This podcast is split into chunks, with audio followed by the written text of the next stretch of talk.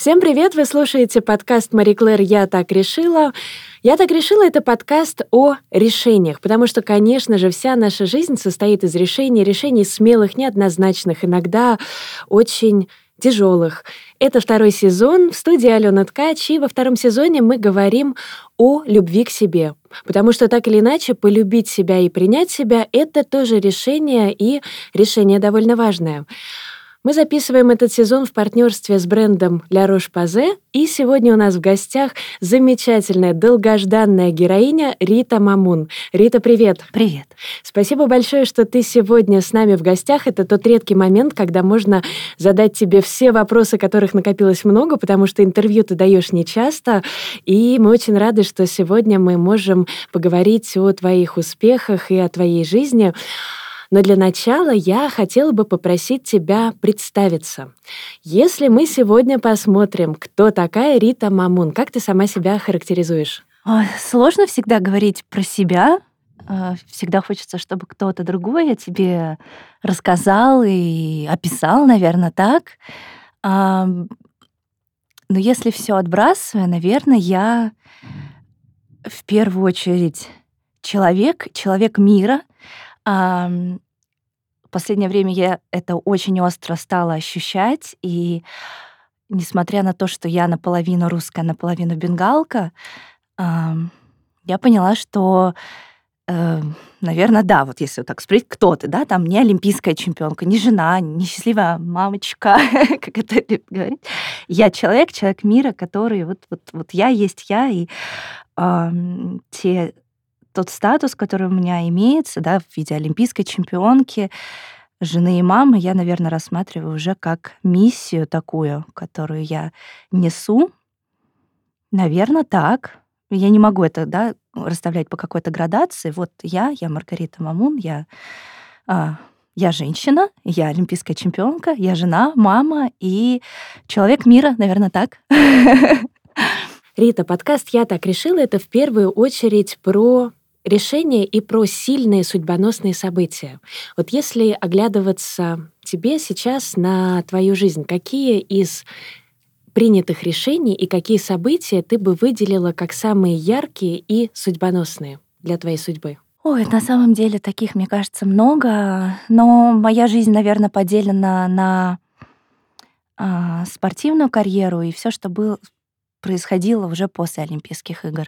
Конечно, про спортивную карьеру, оборачиваясь назад, понимаешь, что судьбоносных решений было огромное, огромное множество раз, потому что понимаешь, что в, в спорте и в спорте высших достижений каждое решение это судьбоносное решение. И, наверное, это как э, эффект бабочки такой, что вот, наверное, если бы да кабы, вот здесь бы вот так вот.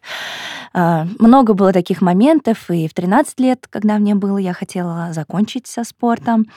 А, перед э, Олимпийскими играми в Лондоне наш старший тренер Ирина Александровна Финнер хотела попробовать меня в групповое упражнение, а есть личное групповое упражнение.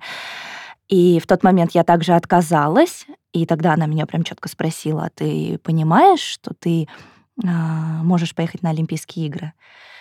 И тогда это было моим решением достаточно судьбоносным. И до этого тоже, когда мне нужно было выбирать, а, у меня была возможность поехать на первые юношеские Олимпийские игры, но за Бангладеш. Потому что там нет художественной гимнастики, и в целом там а, такое непаханное поле.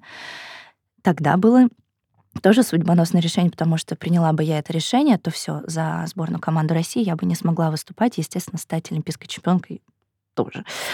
Вот. А потом, э, после Олимпийских игр, я приняла решение все-таки завершить свою спортивную карьеру. Достаточно рано э, довериться и выйти замуж. Достаточно рано, наверное, стать мамой, но все равно после брака, наверное, прошло два или три года, а, когда мы с мужем работали, просто наслаждались совместной жизнью вдвоем. А, хотя вот ранний брак а, обсуждался с людьми, что, наверное, я была беременна, да, то есть это тоже были такие стереотипные больные моменты. Вот, но на каждом, каждом этапе жизни, наверное, это множество, я думаю, что у меня какие-то, да, там где-то большие, где-то маленькие принятия решений, но они все равно, я думаю, что судьбоносные. Кажется, каждый шаг является судьбоносным. Наверное, это так. Вот. А как ты обычно принимаешь решение сама или ты с кем-то советуешься? И насколько ты вообще чувствительна к советам других людей? Я очень э, размеренный человек, мне нужно подумать. Мне нужно семь раз отмерить, один раз отрезать, потому что, как показывает практика, если я принимаю решение на эмоциях, да, я хочу, я хочу, потом я понимаю, что я э, жалею об этом решении, и мне приходится э, там отменять. К примеру, вот в прошлом году я приняла решение, я так хотела участвовать в проекте «Ледниковый период», Первая тренировка, вторая, третья, четвертая, на пятая, все, меня уже уносили. Я поняла, что ну, моя физическая форма и мои травмы с, с профессионального спорта мне не не дадут принимать участие. Вот. Но, с другой стороны, я попробовала, немного окунулась, мне дали коньки, я немножечко покаталась, это было тоже здорово. Ведь мне нужно дать время на обдумывание, и, в общем-то, э, вот, наверное, так. И мой муж, и э, э, мои там представители, агенты, друзья, помощники, это вот все, все единое целое. То есть э, ребята, с которыми я работаю, э, агентство спортивное, они мои друзья. То есть я советуюсь со всеми, наверное, так. Um, да что говорить, мы даже фотографии бывают в группах. Множество фотографий сделаешь каких-то удачных и не можешь. Чем больше выбора, тем сложнее сделать этот выбор. Вот. Но если касается чего-то там э, серьезного, конечно, с самым близким человеком, мне с моим мужем, э, я всегда это обсуждаю. Не всегда, конечно, там, с мамами. Не, не самое лучшее решение обсуждать э, с родителями что-либо, потому что иногда это чрезмерная забота ни к чему хорошему не приводит. Но в целом, да. Понятно, что я сама с собой договариваюсь, если что-то, да, там какие-то решения. Но чтобы принять финальное, то я думаю, что поддержка близких мне нужна. А если вернуться к спорту? Спорт — это всегда очень конкурентная борьба, и причем спортсмены конкурируют не только в формате спортивных достижений как таковых, угу. но и очень часто в межличностном поле. И причем, а, вот мы знаем а, из открытых источников, из многочисленных историй других спортсменов, что часто вот эта вот межличностная борьба, она ведь возникает даже иногда внутри команды, внутри сборной одной страны, например. Вот э, сталкивалась ли ты с таким с такими историями? Угу. И если да, то как это все переживать и как это все можно перебороть? Художественная гимнастика в целом, во-первых, это молодой вид спорта, а во-вторых, это один из немногих видов спорта, которые живут на спортивной базе в Новогорске 365 дней в году. То есть такое, а, такой формат тренировок есть только еще у синхронного плавания. Остальные виды спорта, они приезжают на сборы 2-3 недели, там находятся на базе, и потом уезжают каждый по своим городам. У всех есть семьи, у всех есть разные, ну, в общем-то, школы, у всех свои тренеры. У нас не так, и поэтому в целом а, у нас нет такого, что мы как-то соперничали друг с другом именно в обычной жизни, да, там просто вот обычно, да, но мы, конечно, очень жесткая конкуренция именно на площадке идет. Но это никак не касается личных отношений, наверное, так. То есть я не сталкивалась с этим, то есть мы никогда не строили друг другу какие-то козни, мы всегда друг друга поддерживали, мы живем вместе, э, ездим на соревнования вместе, выступаем вместе. Конечно, когда бывают какие-то неудачи, все по-разному реагируют, кто-то, как я там, да, э, себя с собой самобичеванием занималась, кто-то, конечно, злился на кого-то. Ну, то есть э, у всех разные реакции. Но в целом, по крайней мере, наше поколение э, после Олимпиады в Лондоне до Рио и Токио, оно было очень-очень классным, никакого, никакой токсичности, ничего. Бывали разные, но это все от характеров зависит того или иного человека. Нам вот как-то повезло, все были супер спокойные, и, наверное, мы еще пришли к такому выводу, что 80% сборной нашего поколения были э, из Москвы. То есть э, почти что все время выходно, выходные девчонки проводили, уезжая домой с родителями, с братьями, с сестрами.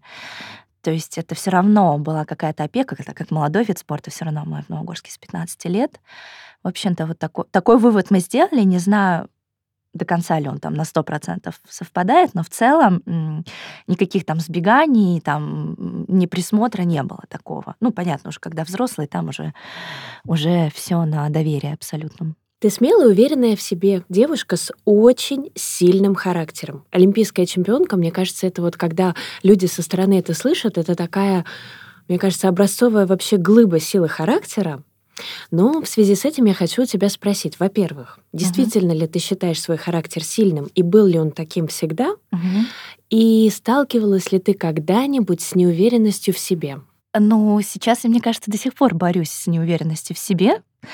Да, я могу сказать, что я сильна внутренне, я это понимаю, но я, естественно, не всегда была такой. И в детстве я была супер такой семейной. Я сейчас такой остаюсь, но я была очень мягкой, и я не переносила повышение голоса тренеров, и в целом у нас дома никогда никто не повышал голос. То есть я такой мягкий такой спокойный человек. И, естественно, спорт меня закалил. Не знаю бы, какая я была бы без него. А, но мой брат, вот он младший, ему 19 лет. Я на него смотрю и вижу а, свои черты, очень так явно. Хоть он тоже занимался спортом, но профессионально, до профессионального это не дошло. Мои родители забрали его, сказав, что одного профессионального спортсмена с нас хватит, наши нервы больше не выдерживают. Я к тому, что я была достаточно стеснительной, плюс, наверное, еще очень самокритичной. И, наверное, продолжаю до сих пор быть такой. Вот. И эта уверенность в себе, наверное, она происходит именно из такой самокритики, которая перерастает вот, вот что-то вот часто стесняюсь из-за того, что вот я не уверена там в себе или еще что-то. Но, возможно, это просто от моей застенчивости и скромности, иногда, которая воспринимается за какое-то высокомерие, возможно, потому что иногда где-то подой... боишься подойти и поздороваться, а, там еще что-то, вот удивительно, да, но вот, но бывает такое, бывает. А любовь к себе, вот что для тебя любовь к себе? Это принятие себя, это ставить себя в приоритет, приня... с принятием себя тоже, мне кажется, все равно это такая пожизненная работа, потому что мы растем, мы меняемся. Очень сложно было справиться эм, в моменты беременности, когда мое тело очень сильно менялось. И обычно девушки, как они там с пузиком такие счастливые, довольные, как это мило, как здорово. Я помню, я захожу в лифт и вижу себя в зеркале и думаю, что за бегемот такой? То есть это вот идет с детства, мы же на самого детства вот этот вес, вес, внешний вид, внешний вид, и плюс еще сравнивание себя с другими постоянное. От этого очень тяжело отказаться сейчас, когда уже не нужно ничего никому доказывать. В целом все, закрыли, перестали выступать, перестали следить за внешним видом, но Тут бывает и мама может там сказать, ой, там щечки появились, ой, еще что-то. Я постоянно ее учу, мама, ты не должна мне говорить там, ты можешь, если хочешь мне сделать комплимент, если я похудела, там, скажи, что какая ты у меня красивая или еще что-нибудь, или как мне нравится там это платье на тебе, а не вот этот выбор я одобряю. Там, в общем, это такое, такое э, очень сложное, ну вот и мама постоянно мне говорит еще там что-нибудь, сделай вот такую прическу, тебе лучше. Говорю, не мне лучше, тебе больше нравится. Но это не значит, что мне лучше. И такая фраза еще, ну кто тебе, как не я, скажет об этом? Вот эта вот критика постоянная, которая э, часто мешает э, жить спокойно и, э, наверное, в таком в гармонии с собой, но я стараюсь договариваться с собой и принимать себя каждый каждый день, потому что вот, вот я такая, и я я думаю, что у меня получается. Со временем все лучше и лучше, наверное, так. Рита, а вот ты затронула маму, тогда угу. позволь спросить, ты же уже сейчас сама в роли мамы. Да. И у вас такая очень классная спортивная семья, потому что муж Александр э, пловец. Ага. И вот если описать вас как семью и вас как родителей. Вот как ты думаешь, какая ты мама?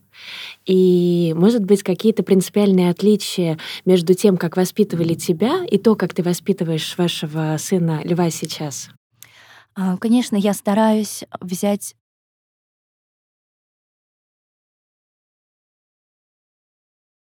все самое лучшее, что давала мне мама, этого было много, да, сейчас я на нее там наговорила, что вот она любит меня и покритиковать, еще что-то, но в целом А, она была, была и есть для меня большой пример.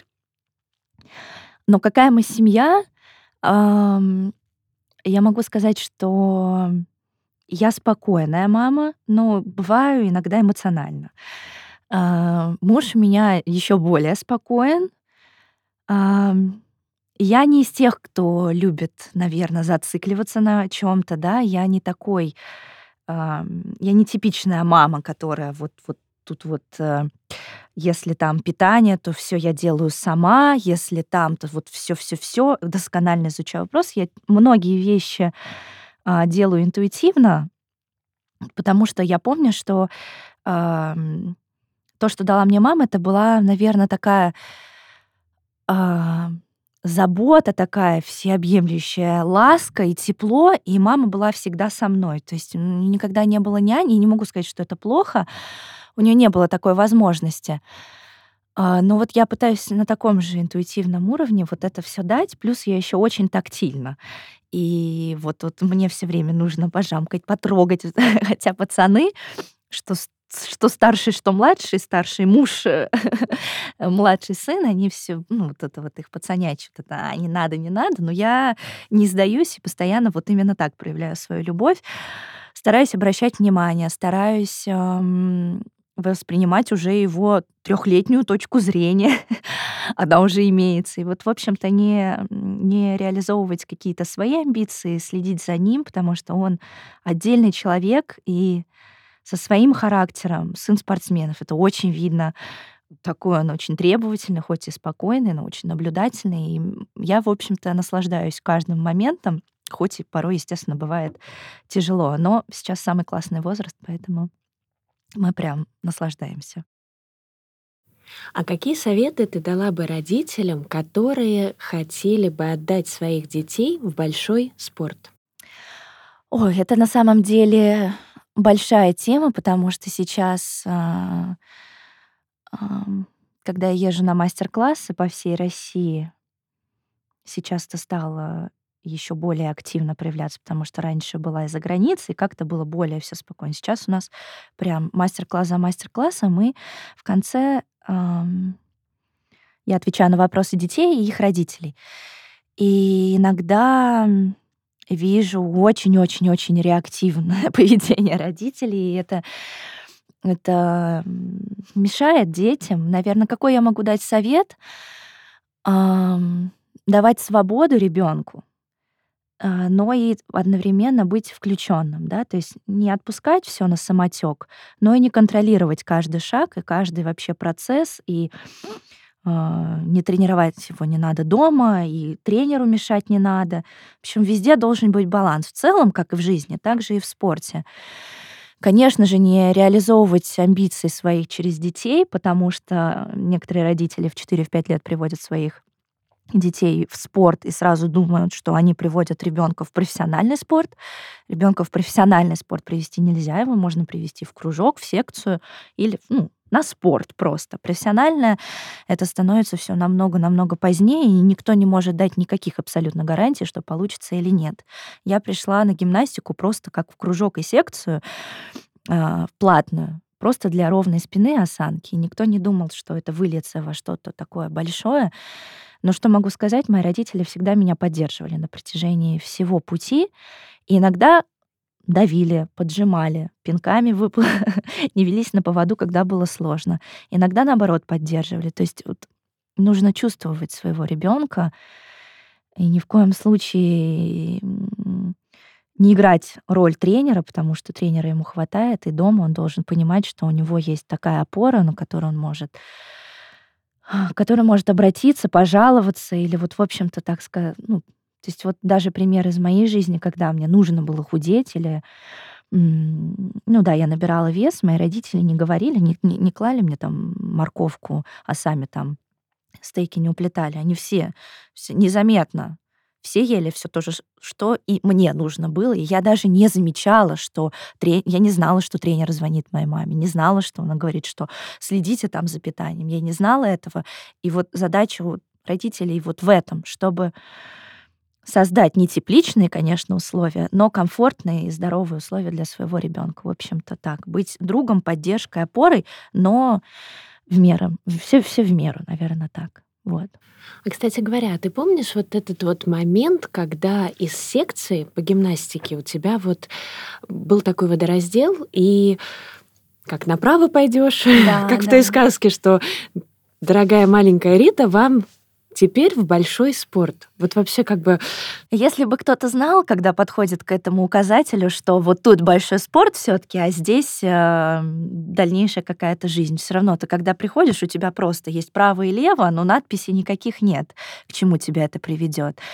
И, ну, вот как раз это был такой момент, когда мне было 13 лет, э, когда я приняла решение, что я заканчиваю потому что я была девчонкой серьезной, все мои одноклассники уже знали, куда примерно будут поступать, а я где-то там в клубе шаталась, в, в клубе имеется в виду спортивном, гимнастическом, то есть это даже была не какая-то государственная школа, никакие разряды, никакие вообще официальные зачеты, поэтому я уже была там в одной из самых старших, и я такая, да, я все заканчиваю. Это был там конец седьмого или восьмого класса, я не помню. Вот, наверное, так. В этот момент как раз родители приняли судьбоносное решение, позвонив тренеру сборной команды России и договорились о просмотре. Для меня это было сюрпризом, потому что я, я уже закончила все. То есть, а закончила и все равно родители позвонили, и вот, вот этот как раз был путь направо пойдешь, налево пойдешь, а ты не знаешь все равно, к чему это приведет. Но мы решили попробовать. Но, э, как я поняла, где заканчивается любительская история и где начинается профессиональный спорт, ну, наверное, когда я а, попала в сборную команду России, наверное, так. Я попала уже достаточно, будучи взрослой, сразу выступая по мастерам спорта, то есть я была такой очень запоздалой. Взрослая по меркам гимнастики. Так-то возраст был какой? Да, 15, по меркам 16? гимнастики. 15 лет 15. мне было, да. Но в 16 уже можно на чемпионате мира выступать, поэтому и на Олимпийские игры ездить. В целом уже взрослый возраст для гимнастики. И тогда я поняла, что, м, кажется, тут что-то намечается серьезное. Да, вот тогда, да, когда я уже меня начала тренировать Ирина Александровна Винер, когда я начала жить в Новогорске. В общем-то, да, в этот момент я поняла, что уже все, обратного пути нет, тут приходится уже все работать, работать дальше.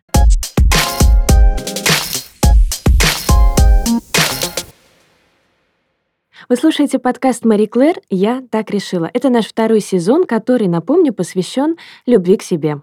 Любовь к себе — это многогранное понятие, и, конечно, оно проявляется в том числе через заботу о себе и заботу о собственной коже. В партнерстве с маркой La Roche-Posay мы сделали специальную постоянную рубрику для нашего подкаста и пригласили к диалогу эксперта бренда, профессионального специалиста, врача-дерматовенеролога, медицинского эксперта марки La Roche-Posay Александра Прокофьева, для того, чтобы вместе прояснить все интересующие нас вопросы в области заботы о коже. Александр, рада приветствовать вас в нашей студии. Добро пожаловать пожаловать, и сегодня я предлагаю поговорить об уходе за телом.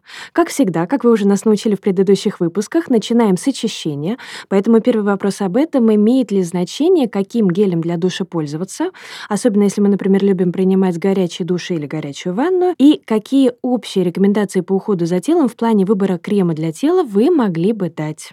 Здравствуйте, Алена, здравствуйте, уважаемые слушатели. Мне очень приятно, что меня пригласили. В первую очередь мы ориентируемся на состояние кожи. Ну, у нас должна быть кожа комфортна. Поэтому, если мы видим о том, что кожа иссушена, то, конечно, мы должны ей помогать. Но если мы профилактировать хотим некоторые состояния, то это надо использовать рутинный уход. Мы выбираем мягкие очищающие средства. Почему мы сейчас говорим про гель для душа? Да?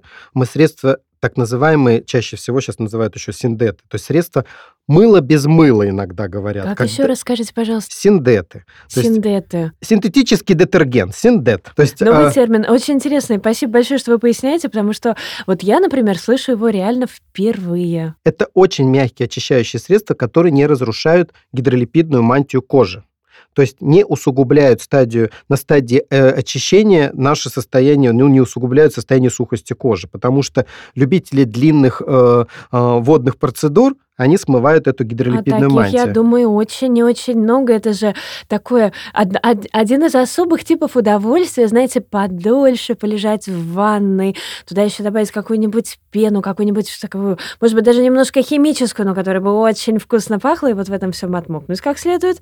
А оказывается, выясняется, то есть это не очень-то и полезно. Ну, для кого-то это может не, не принести никакого вреда особого, но для того, что у нас растет уровень заболеваемости аллергическими заболеваниями, вот эти все одушки, химические красители, которые используются в таких средствах, они могут быть потенциально раздражающими, э, де, обладать раздражающим действием и вызывать вот эти аллергические реакции. Поэтому средства э, индифферентного такого хорошего ухода, но при этом э, они не обладают обычно ни запахом, ни цветом. Э, это нейтральные вообще текстуры, которые могут использоваться от самых маленьких детей для очень взрослых. Может быть, масло добавлять в воду тогда вместо пены? На сегодняшний день есть масла для очищения. То есть это не то, что увлажняет кожу, когда наносим мы масло, которое привыкли, да, масло, а масло очищающее, которое как раз можно использовать в периоды, когда более сухая кожа, то есть мы можем в нем искупаться, в ванну налить э, и смягчить таким образом нашу жесткую воду, либо же э, использовать как гель для душа. И опять, не используйте очень горячую воду, это сохнет кожа от этого. Не используйте рутинно, постоянно мочалки,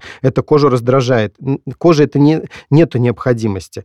Используйте мягкие очищающие средства. Есть прекрасная гамма Липикар, которая предлагает Липикар Синдет средства очищения для кожи, склонной к сухости, атопичной кожи. Если это зима и хочется принимать ванну, Lipikar э, масло увлажняющее, очищающее, которое мы можем использовать для очищения. Либо же это Lipikar Lavant, который просто средство э, рутинного ухода для как гель для душа, как средство для мытья рук, как средство для умывания. Вот есть еще такой продукт Lipikar Cicaplast. Это не совсем Lipikar, отдельная гамма средств Cicaplast, а, которые как раз для поврежденной кожи, кожи уязвимой, которой уже есть уже повреждение. Это может быть как раз идеально некоторым, кто э, сделали депиляцию, кожа раздражена, и как раз это как раз э, средство, есть и умыватель, э, средство для очищения, и средство для увлажнения, которое вернет даже спрей, который будет возвращать коже комфорт. Пожалуйста, как раз, если после пилингов, допустим, кожа очень раздраженная, мы можем э, с помощью этой гаммы восстанавливать кожу.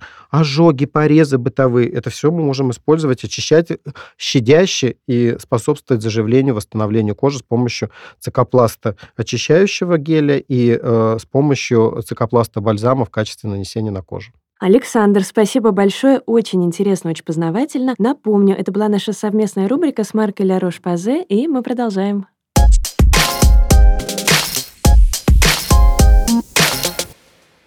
Рита, а вот если переместиться из спорта в твою жизнь сейчас, угу. получается, что был телевизионный проект, очень успешный, яркий, запоминающийся. Mm-hmm. Сейчас у тебя есть мастер-классы.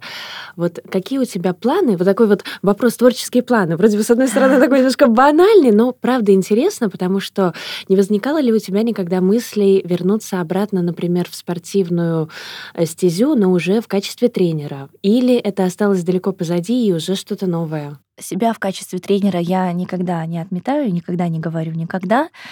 А, но у нас такой, наверное, стереотип.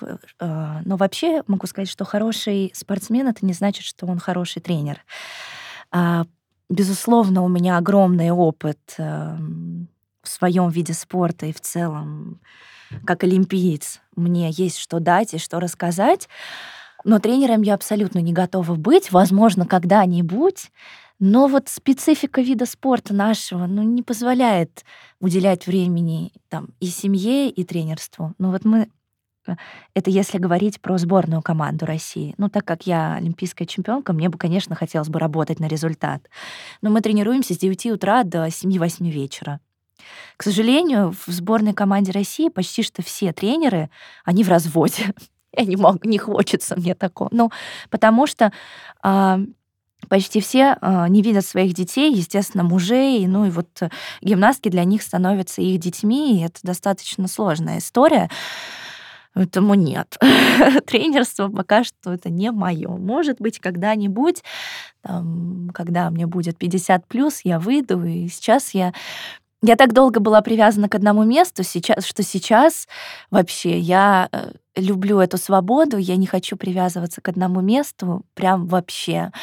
А, когда мне предлагали в прошлом году работу на телевизионном канале, и нужно было ездить каждый день в одно и то же время, такая, спасибо, нет. Вот именно определенные какие-то проекты, да, вот такая постоянная работа, благом я могу себе это позволить, ну вот не, не мое пока что. Хотя тренерство, вот, ну, интересный процесс, но я пока себя нахожу в формате мастер-классов, потому что как раз этот опыт у меня очень большой. И когда ты приезжаешь на мастер-класс, там, за 4-5 часов, которые там провожу, у детей есть возможность из разных регионов увидеть, услышать не только у детей, но и тренеров, и родителей наверное, я пытаюсь просто распространить эту информацию, да, не на, одно, не на одну-две гимнастки для сборной, а по всей стране. Вот так. За границей я не отвечаю на вопросы, я просто даю мастер-классы. А здесь девчонкам очень-очень интересно. Иногда дети задают просто какие-то, вообще малыши какие-то задают невероятные вопросы. А самый необычный вопрос, который тебе задавали, помнишь? А, множество, конечно. А, множество про Олимпиаду вопросов, множество вопросов про документальный фильм, который про меня снимали. Одна девочка, ей было пять лет, она как-то задала мне вопрос, а скучаешь ли ты по своему папе? И с такими вот большими глазами, полными почти что слез. Я испугалась, думаю, а после автограф-сессии я к ней подошла, говорю, почему ты задала такой вопрос? В общем, я решила спросить, мало ли это как-то касается как бы ее, может быть, у нее семья неполная, еще что-то.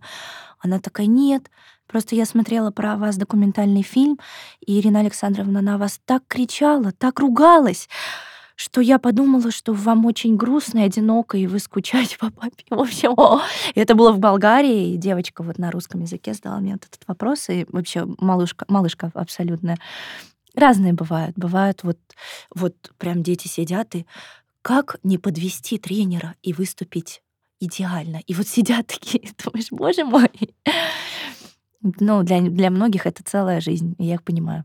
Рита, ты молодая мама, очень много работаешь, у тебя очень активная жизнь, но и при этом выглядишь феноменально, просто роскошно, естественно. Я не могу не спросить. Мы женский журнал Мари да. бьюти-рутина и вообще какие у тебя секреты красоты, как ты себя поддерживаешь. И во внешности. И, кстати говоря, было бы интересно узнать, э, как ты сохраняешь и баланс внутренний, угу. гармонию, спокойный настрой, вот тот самый дзен. Спасибо, мне очень приятно. Меня часто спрашивают, и мне бы так хотелось бы помочь всем. Я абсолютно не про тех девочек, которые вот эта вот женская конкуренция, свои секреты при себе. Нет. Э, я искренне открыта. Если я могу чем-то помочь, я всегда готова это сделать. Но здесь у меня нет какой-то определенной, да, там определенной формулы. Естественно, мне очень повезло с генетикой. У меня мама невероятная красавица, ей 53, а, скоро будет 54, и ни за что, не просто потому, что она моя мама, а просто потому, что вот э, она очень молодо выглядит, и Видимо, это генетика. Я похожа на нее, мой тип кожи похож на нее, в целом фигура похожа. Вот. И я... Мне повезло, у меня нет каких-то особ, особых проблем. Просто, наверное, что я могу посоветовать, это, естественно, знать а, себя как можно лучше, знать ну, про, про тип кожи это естественно, но следить за то, на что может быть какая-то аллергия в питании. Да? Питание — это очень важно. Воды я, оказывается, вообще не пила. Мой организм не, а, никак не подавал мне сигнал о том, что нужно пить. Я просто в течение дня забывала. До поры до времени, пока там не случились какие-то определенные проблемы со здоровьем. То есть это очень важно. Все банально, банально и просто. Это питание, уход, увлажнение, вот это вот все. Наверное, так. Спорт, спорт долгое время не возвращался в мою жизнь, и мне так жалко, я э, после своей спортивной карьеры на протяжении двух или трех, лет была амбассадором Under Armour в России. И сейчас я бы была бы идеальнейшим амбассадором, потому что я хожу в зал почти что каждый день. А на период момента, когда я была амбассадором, мне, мне было так сложно затащить себя в зал, и я а все думают, что, ну, раз профессиональный спортсмен, значит, естественно, каждый день спорт, ты вообще зожник, вообще все у тебя классно, отдышки у тебя никакой нет никогда. и физическая форма остается с тобой навсегда и на всю жизнь. К сожалению, не так. Очень сложно было вернуться, и очень было сложно, наверное, так, осознать, что мне это нужно для здоровья, да, потому что в целом работа, работа над собой и вот тренировка в зале я воспринимала как каторжная, трудная работа. И при виде зала я всегда думала, что только так возможно. При виде бани я тоже думала, что только худеть там можно до потери сознания, что делать вообще ни в коем случае нельзя. Это по молодости вот эта вот штука была. И мне очень было сложно перестроиться э, вот из профессионального спорта, вот этой каторги, вот этого каждого, каждодневного преодоления себя в обычный спокойный режим, что оказывается по утрам растянуться, потянуться, сделать какую-то растяжку, легкую зарядку, это классно, а не потому, что это надо надо просто потому, что от тебя этого ждут, или просто потому, что ты амбассадор, и тебе нужно поддерживать этот образ. И вот сейчас действительно я бы была бы прекрасным амбассадором, потому что у меня присутствует, естественно, и растяжка, и зал, и бегать мы вместе с мужем в лесу начали. То есть это именно по любви случилось. Но только сейчас, спустя 6 лет после Олимпийских игр. Да, но вот это мне как раз-таки помогает. Это помогает справиться с этим сумасшедшим ритмом московским, даже если тебе куда-то не надо, все равно тебе куда-то надо, вот эта постоянная тревога. Зал очень классно. Ну, такие какие-то бег, эллипс, растяжки, дыхание, вс- вс- каждому свое. К пилатесу я еще не пришла, потому что гимнасткам очень, да, гимнасткам очень сложно заниматься пилатесом. Опять же, вопреки всем стереотипам, мы, мы, нам надо просто тупо сложиться и валяться. Нам это легко, у нас позволяет растяжка. А все это на внутренних ощущениях и вот этой внутренней силе это сложно.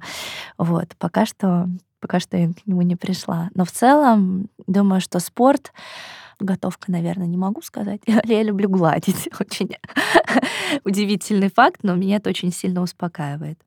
Вот. Ну, естественно, э, забываешься, когда ты работаешь, когда тебе что-то нужно, когда вот всякие дела делаешь наверное, это меня также успокаивает. Рита, спасибо. У нас остался блиц. Угу. У нас есть такая форма, когда в конце выпуска мы делаем а, короткие вопросы с короткими ответами. Так. И первый звучит так. Как бы ты описала себя в пяти словах? Себя в пяти словах? Эм, ответственная. Эм, я люблю себя описывать. Вот самокритичная. Так искренняя э, и открытая. Не знаю. Возможно, я, э, я люблю при себя говорить, что я оптимистичный пессимист. Это очень меня характеризует. Три качества, которые ты ценишь в людях. Наверное, такую же искренность, которую требую от себя, я ожидаю от других. Доброту и чувство юмора можно это все в одно и люди, которые уважают прежде всего себя и других. Уважение для меня это очень важно. Что хуже, потерпеть неудачу или не попробовать? Конечно же, не попробовать хуже, но в теории все так легко. На практике все сложнее, конечно, но лучше, конечно, попробовать, нежели чем потом жалеть. В отношении себя я никогда не допускаю неуважения, какой-то, возможно, злости, не свободы, ограничения какой-то свободы, наверное, так. Я никогда не прощу, если. Никогда не говори никогда. Я прощу. Просто сделаю определенные выводы. Я умею прощать, просто потом прекращаю общение. Как говорила Рената Маратовна Литвинова, у меня есть такая черная книжечка, ну, куда я все записываю. Она косвенная, но да.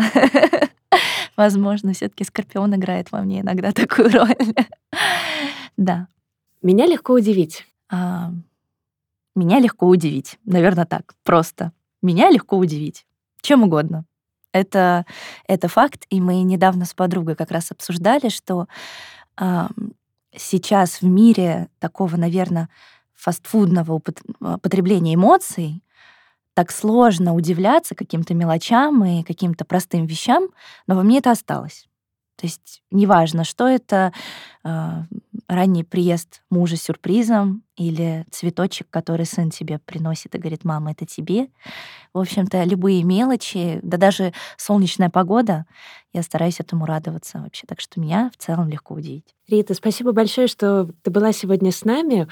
Напомню, это был подкаст Мари Клэр «Я так решила». Обязательно подписывайтесь на нас на всех площадках, ставьте лайки, пишите комментарии. И до новых встреч. Пока-пока.